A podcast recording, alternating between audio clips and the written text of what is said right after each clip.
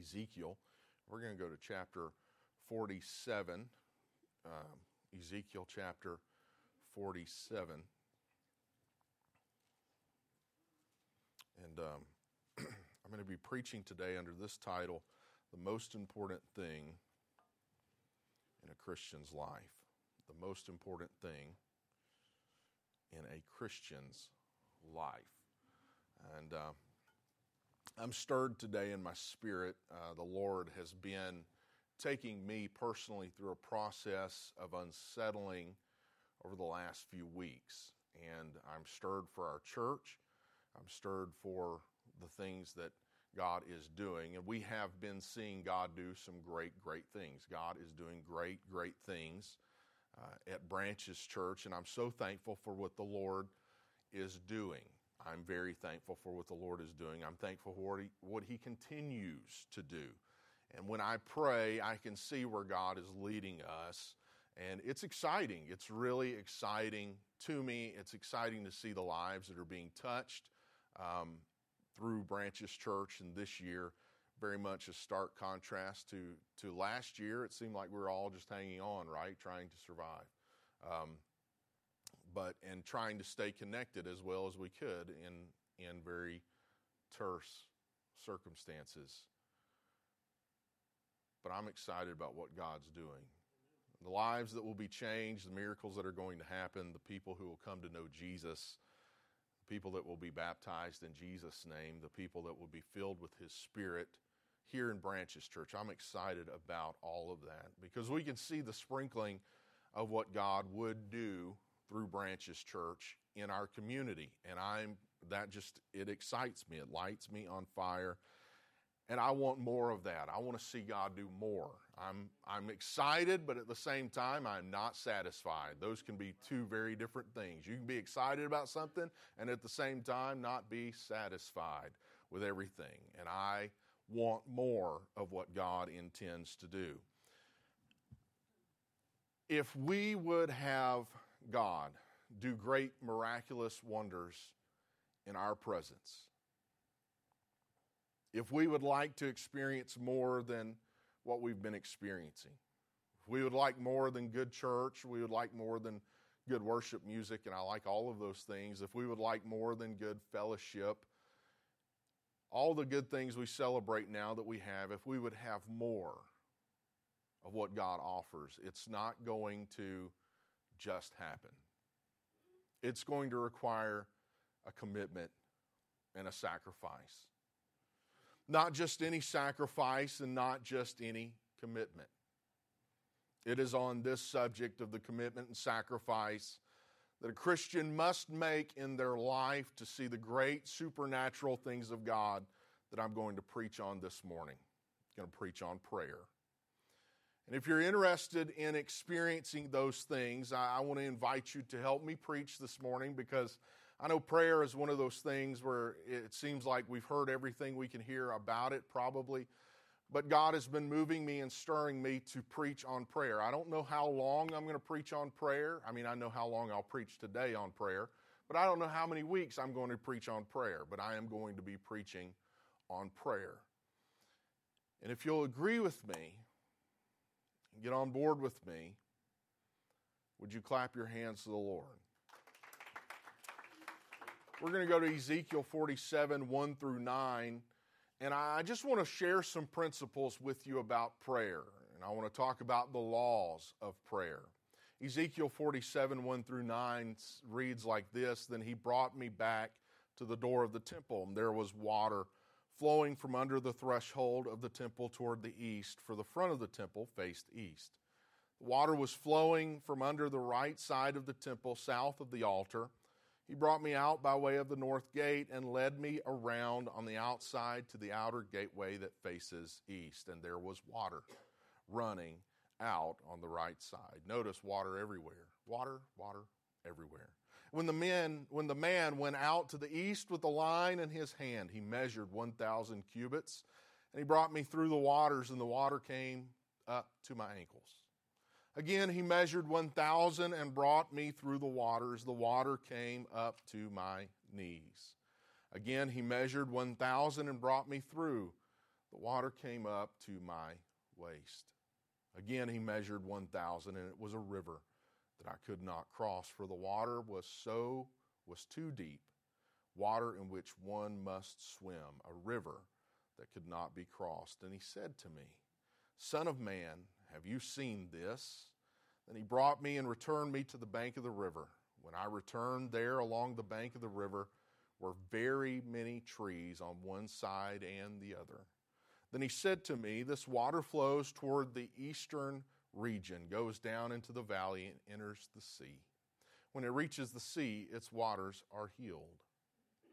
Now, the sea here that's being discussed, it's the Dead Sea. That's the Dead Sea, and we know that because of uh, verse 10 if we read on, but we're going to stop at verse 9. It shall be that every living thing that moves wherever the rivers go will live. There will be a great, very great multitude of fish because these waters go there, for they will be healed, and everything will live wherever the river goes.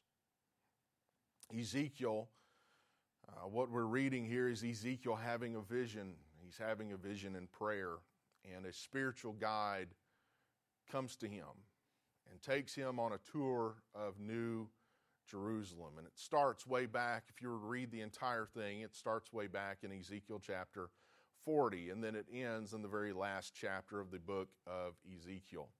But you'll notice the centerpiece of the portion of Scripture we read is a river that flowed, and it flows from the temple into the Dead Sea. The Dead Sea gets its name from the fact that it is so filled with minerals that nothing can live in it. It's overwhelmed by salt and minerals. No, no animal can drink from it. It's, it's, in a sense, it's bitter water. It's not usable. We've found many valuable things from it, but it's not the water that's usable in the sense of sustaining life. It's made bitter by having so many minerals and so much salt. But this river flowed from the house of the Lord until it emptied into the Dead Sea. And when the water of the rivers emptied into the Dead Sea, those bitter waters were healed. They became valuable again. They became something that brought life, bringing life back into the sea and bringing life along the banks of the river that there were so many trees that Ezekiel took note of it. Verse 9 says, It shall be that every living thing that moves wherever the rivers go will live. There will be a very great multitude of fish because these waters go there, for they will be healed, and everything will live wherever the river goes. Now, for you and I, the river represents the Spirit of God over and over. There are some things in Scripture that you see referenced rivers, waters. They represent blessings of God. They represent life. They represent the Spirit of God, the life giving Spirit of God. In Revelation, John saw the river flowing from the throne of God and of the Lamb, a pure river, the river of life. Jesus said that rivers of living water would flow out of the heart of believers. And John wrote in verse 39 of chapter 7 in John that that river that was being referenced, the rivers of living water, that was the Holy Spirit. This he spoke concerning the Spirit, whom those believing in him would receive. For the Holy Spirit was not yet given because Jesus was not yet glorified. Aren't you thankful that Jesus has been glorified and that that river has been given? The Spirit has been given. What a beautiful thing. But the, understand this if the river of God flowing into a dead sea can produce life and healing. What can the Spirit of God do when it's flowing in our lives? What can it do when it's flowing in your life? What can it do when it touches the places in your life that need healing, that need blessing, that need miracles? What can the river of life do when it flows in your life? But notice where the river flowed from. Ezekiel was led on a tour of the entire city, from the high mountains outside the city to the gates to the walls. He toured the city with his spiritual guide, and they arrive at the house of God. And it was there that the river flowed. It flowed from the church. That's where it flowed from. It didn't flow from the sports arena. It wasn't found coming from the king's palace or some government building. It doesn't flow from a business. It's not in the marketplace. It's not coming from the economic center of the city. It only flows from the house of God. And if you're going to get into the flow of what God is doing, it's only going to happen in His house. You can get in at the source, you can find the answer, but it's only going to happen at the house of God. It's not going to be in economics, it's not going to be in politics, it's not going to be in any other answer that the world offers, that's not where life is found. Life is found at the house of God. That's where it starts. That's where the flow issues from. And that's where it starts and then arrives in the dead places and brings life. Notice Ezekiel started out in ankle deep water.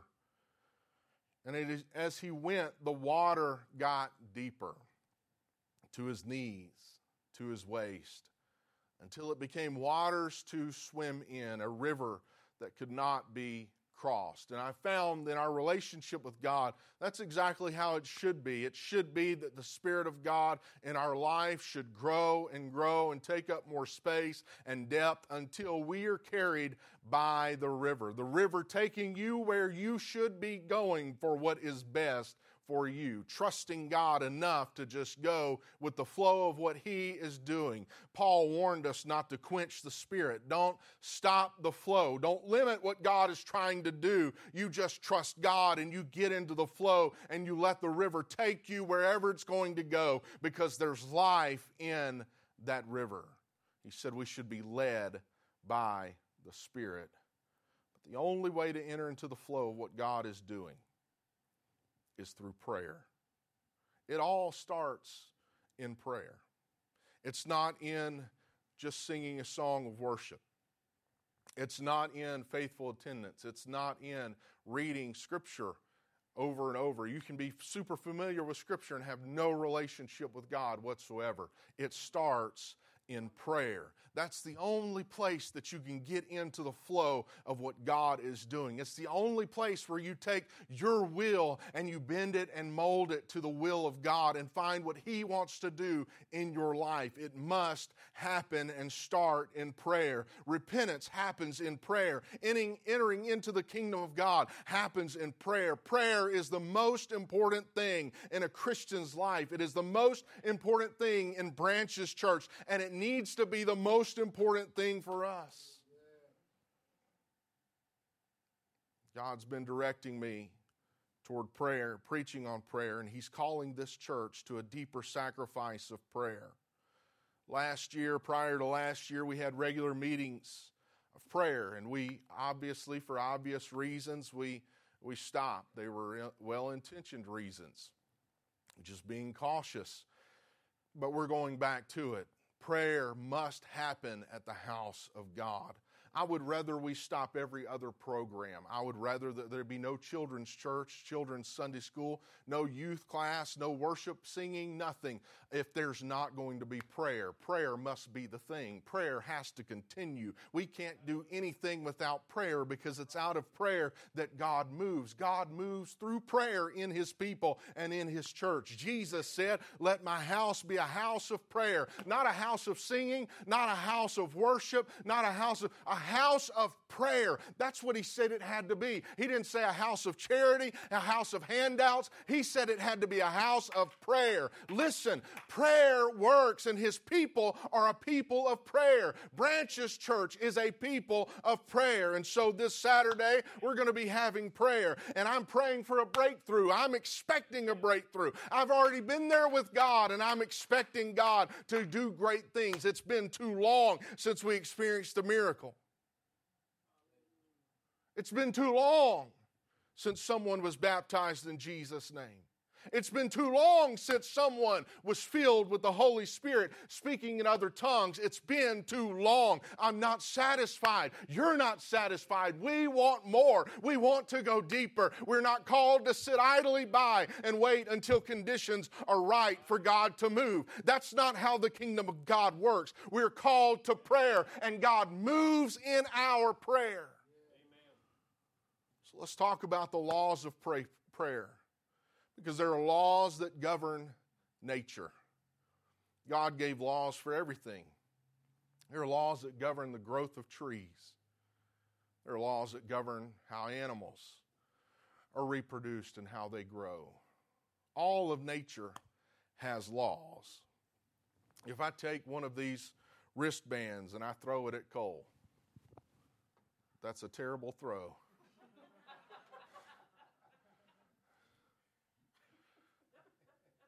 It was a terrible throw. I was going to throw the next one to Shannon, but she's way in the back. I don't think can't hit him on the second row. I'm not sure I'm going to attempt that back row.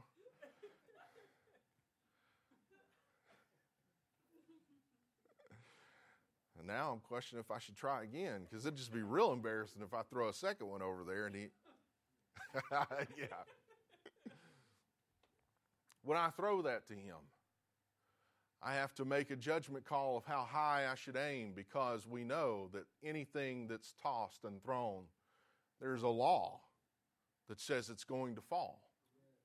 It's going to come down because gravity takes hold and brings it down. That one's better. I'm still not trying to throw it to that back row. There are such laws that God has placed that govern natural things. But there are also laws that God has placed that govern spiritual things. Galatians 6 and 7 tells us, Do not be deceived. God is not mocked, for whatever a man sows, that he will also reap.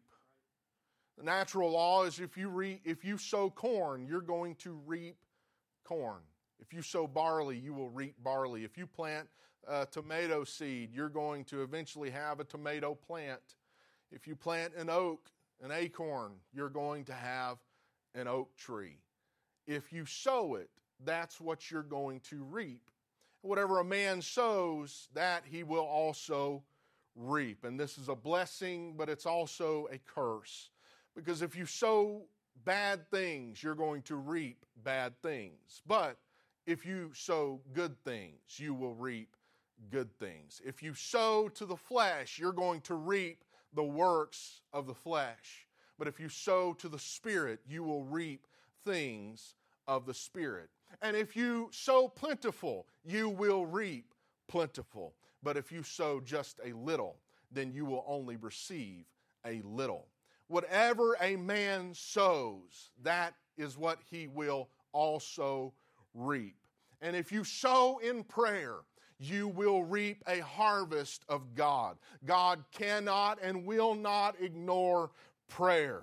So Galatians 6 and 9 goes on and tells us, Let us not grow weary and while doing good, for in due season we shall reap if we do not lose heart. Don't get tired, don't get weary of what you're sowing. You just keep sowing because eventually there is going to be something that you will reap. God will reward those who have sown in tears and in prayer. That's what God does. And so, that family member that you've been praying for, that you've been fasting for, that you want them to come to God and have a miracle happen in their life, you say, God, they're so far from you. I'm telling someone, you just keep praying. You keep sowing because one day there will be a harvest that comes because God has promised it. That's the first law. First law is that if you sow, you will reap. The second and third law are found in Matthew 21 19 through 22. It says, Seeing a fig tree by the road, he came to it. This is Jesus found nothing on it but leaves, and said to it, Let no fruit grow on you ever again. Immediately the fig tree, withered away. When the disciples saw it, they marveled, saying, How did the fig tree wither away so soon? Jesus answered and said to them, Assuredly I say to you, if you have faith and do not doubt, you will not only do what has what was done to the fig tree, but also if you say to this mountain, be removed and cast into the sea, it will be done. Whatever things you ask in prayer, believing, you will receive. He said, You can ask. You ask anything, But you have to believe. That's the second law. You have to believe.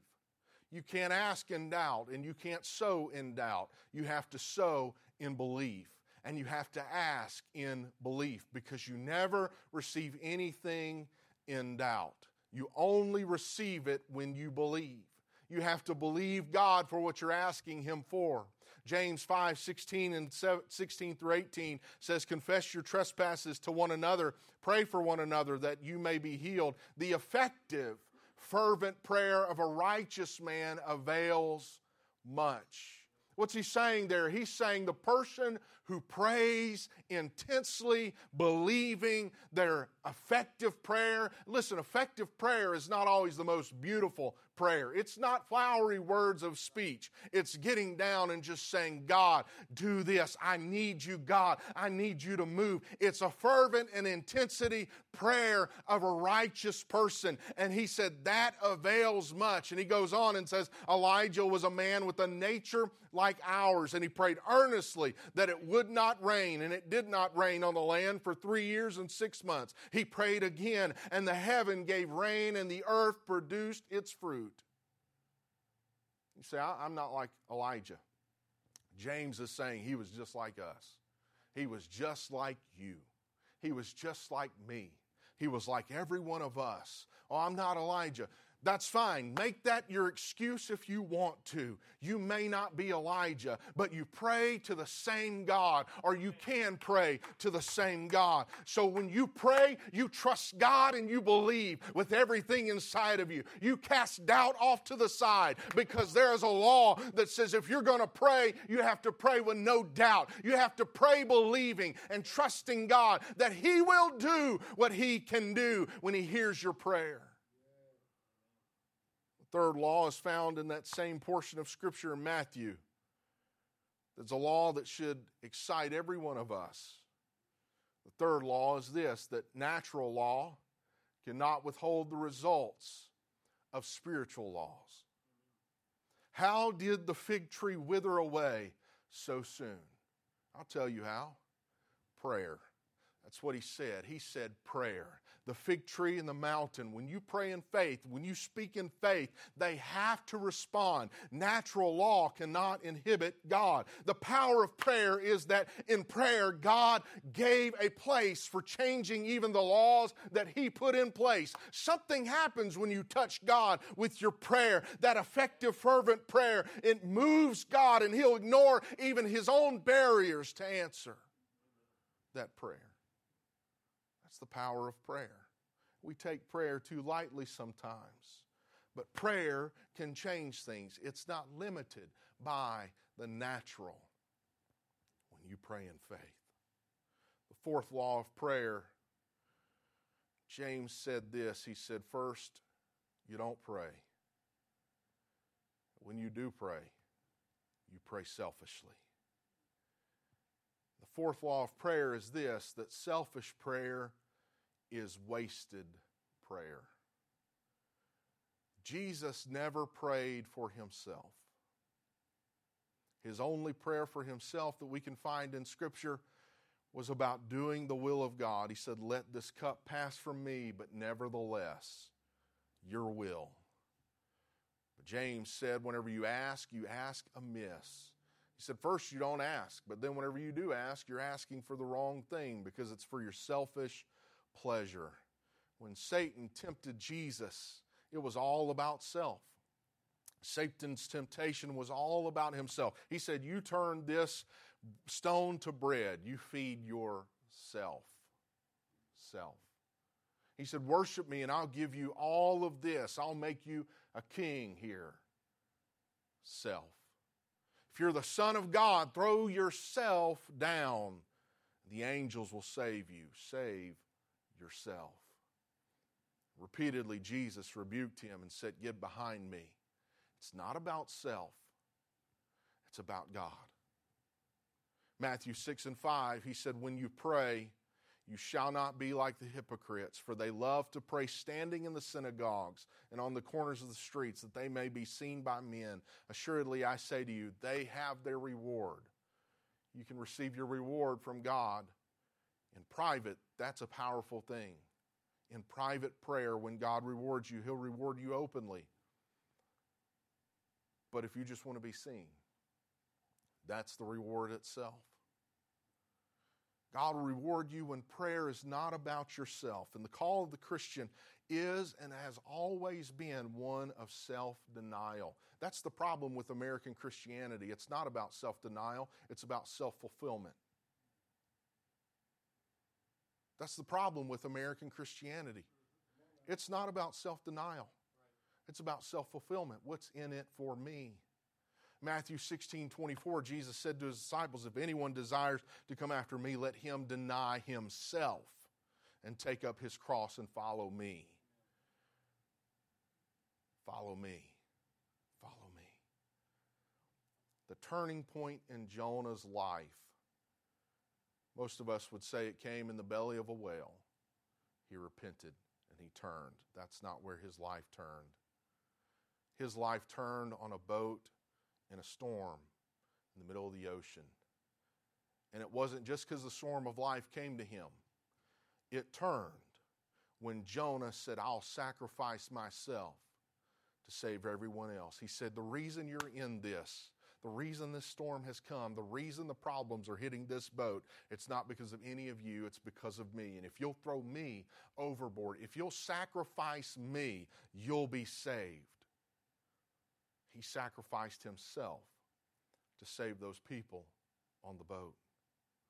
Prayer is the sacrifice of self on the altar of God. That's what prayer is.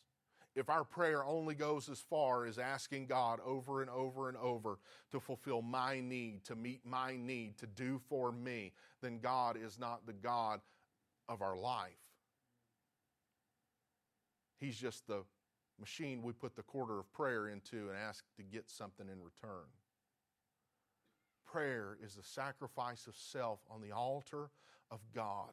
And this last law of prayer that I want to end with for this sermon is one of the greatest lessons on prayer that Jesus ever taught and could ever teach any one of us. It's the greatest lesson he ever taught his followers, and it happened in the Garden of Gethsemane. Many of us are familiar with this. He said to them, You sit here and I'm going to go over here and I'm going to pray. And he prayed with so much intensity, wrestling with the will of God, that great beads of sweat developed like blocks, drops of blood falling from his face. He wrestled with the will of God. He said, Father, if it is your will, take this cup away from me. Nevertheless, not my will, but yours be done. It was the most intense moment of his life, and he prayed. That's what he did. And you can pray in the most intense moments of your life. Prayer should be the first thing you turn to, it should be the thing you run to. Time with God in prayer. His back was against the wall. He was rejected by his own people. He came to his own and they did not know him. And now he is facing a cup of sin, full of the worst sins, the dregs of humanity. Every rape, every murder, every lie, every sin would fall on him on that cross. He was facing the betrayal of Judas. He was coming to the betrayal of his followers and about to suffer the most intense physical pain that a human could endure, being arrested and tortured. And Peter pulling out a sword to defend him. He said, No, it's not with a sword. You put the sword away. That's not how we're going to fight this battle. Facing all of that, Jesus prayed. And when Peter pulled that sword from its scabbard, cut off a soldier's ear, he said, Peter, if you live by that sword, you will die by that sword. But notice the next thing he says in the book of Matthew, verse 52. Excuse me, verse 53. He says, Do you think that I cannot now pray to my Father? And he will provide me with more than 12 legions of angels. Do you think even now, we're not going to fight this with a sword? I may go to the cross and die, but even right now, if I pray, legions can come to my defense. The greatest lesson he ever gave and the greatest law written about prayer is this it's never too late to pray. Even now, when I'm facing death, I could pray. Even now, when I'm being arrested, I could pray. Even now, when everyone's leaving me, I could pray. In the last moment, I could pray, and God can respond. It's never too late to pray. Wherever you are and whatever you're facing, it's not too late to prayer. It may be like, may seem like it's gone and there's no opportunity to regain it, but it's never too late to pray. It's never going to be a day where it's too late to pray. Your family may be falling apart, it's not too late to pray. Your children may be far from God, it's not too late to pray. Your husband may be running out on you, it's not too late to pray. Your wife may be giving up on the marriage, it's not too late to pray. You may be at odds with your brothers and your sisters and your parents, it's not too late to pray. There's always opportunity as long as you can open your voice, as long as you can open your mouth and breathe air across your vocal cords and utter a prayer. It's never too late. It does not matter what it looks like, it doesn't matter what you're facing. It is never too late to pray.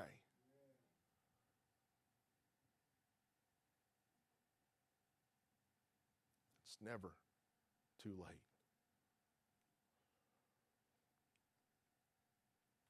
We have got to be a prayerful people. We have to make prayer the first, the priority. There are many things in Scripture that are a priority, but prayer is first of all. And prayer does not always come easy. Sometimes it takes commitment, it takes sacrifice, it takes setting a part of the portion of the day aside, it takes planning, it takes being uh, intentional with getting in the presence of God. It doesn't just happen. And if it is a prayer that only just occasionally happens, it's a prayer of God, help me now. It's not a prayer of God, what is your will? Let me do your will. It changes. When you're intentional about prayer, the purpose and the intent of the prayer changes because it becomes less about you and more about what God is wanting to do. It becomes intentional, it becomes selfless prayer. It becomes prayer that is all about God's will in your life.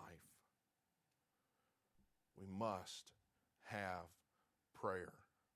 I've said this before that prayer, prayer, God is the engine, but prayer is the fuel that He uses Whenever it goes in the engine, it makes things happen. Prayer makes things happen. And so I'm calling us to a season of prayer. I know it's summertime. I know that it's busy. I know there are less, more convenient times. I know all of those things. But I want us to be a church of prayer. And I have felt stirred in my spirit for some time that we need to go back to having a church wide corporate prayer. And we need to get back to praying together, bearing one another's burdens in prayer. We do that in life group, and I love it, but there's more. If we could have prayer all the time, I would love for us to have prayer all the time. And one day it will happen. We're going to be a church about prayer. The leaders must pray, and the saints must pray. The children need to learn to pray, and the youth need to be taught how to pray. We have to be a people of prayer. That is the most important thing in a Christian's life is prayer, prayer, prayer. And prayer is not just reciting some pre-written word. Prayer is getting in the presence of God and baring your heart, letting his presence and his spirit change you to live his will Jesus in Gethsemane praying, wrestling with the will of God, what was he doing? He was taking his desire, a natural desire that we all have to escape suffering, and he was molding his will to match the will of the cross. That's what he was doing.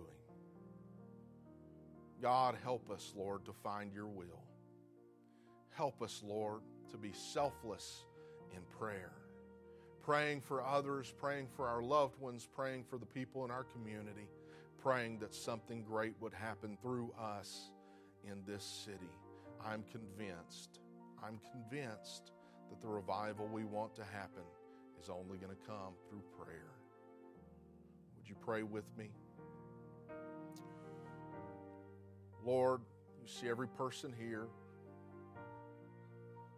God, you've seen every time that we've pushed prayer to the side and we've not given in to the urging call for us to turn our ear toward heaven and to hear from you and to pray, Your will be done. God, I pray, Lord, that you would help us, God, to stir up in ourselves a hunger for prayer, time to be with our Lord and Savior in prayer, to see great, great things happen. Visions happen in prayer, revelation comes in prayer, miracles flow from prayer, deliverance happens in prayer. God, I pray in Jesus' name that you would help us, that you would help us. Amen, amen. If you're going to be a person, you're ready to commit yourself to prayer. I know you are. Would you stand with me?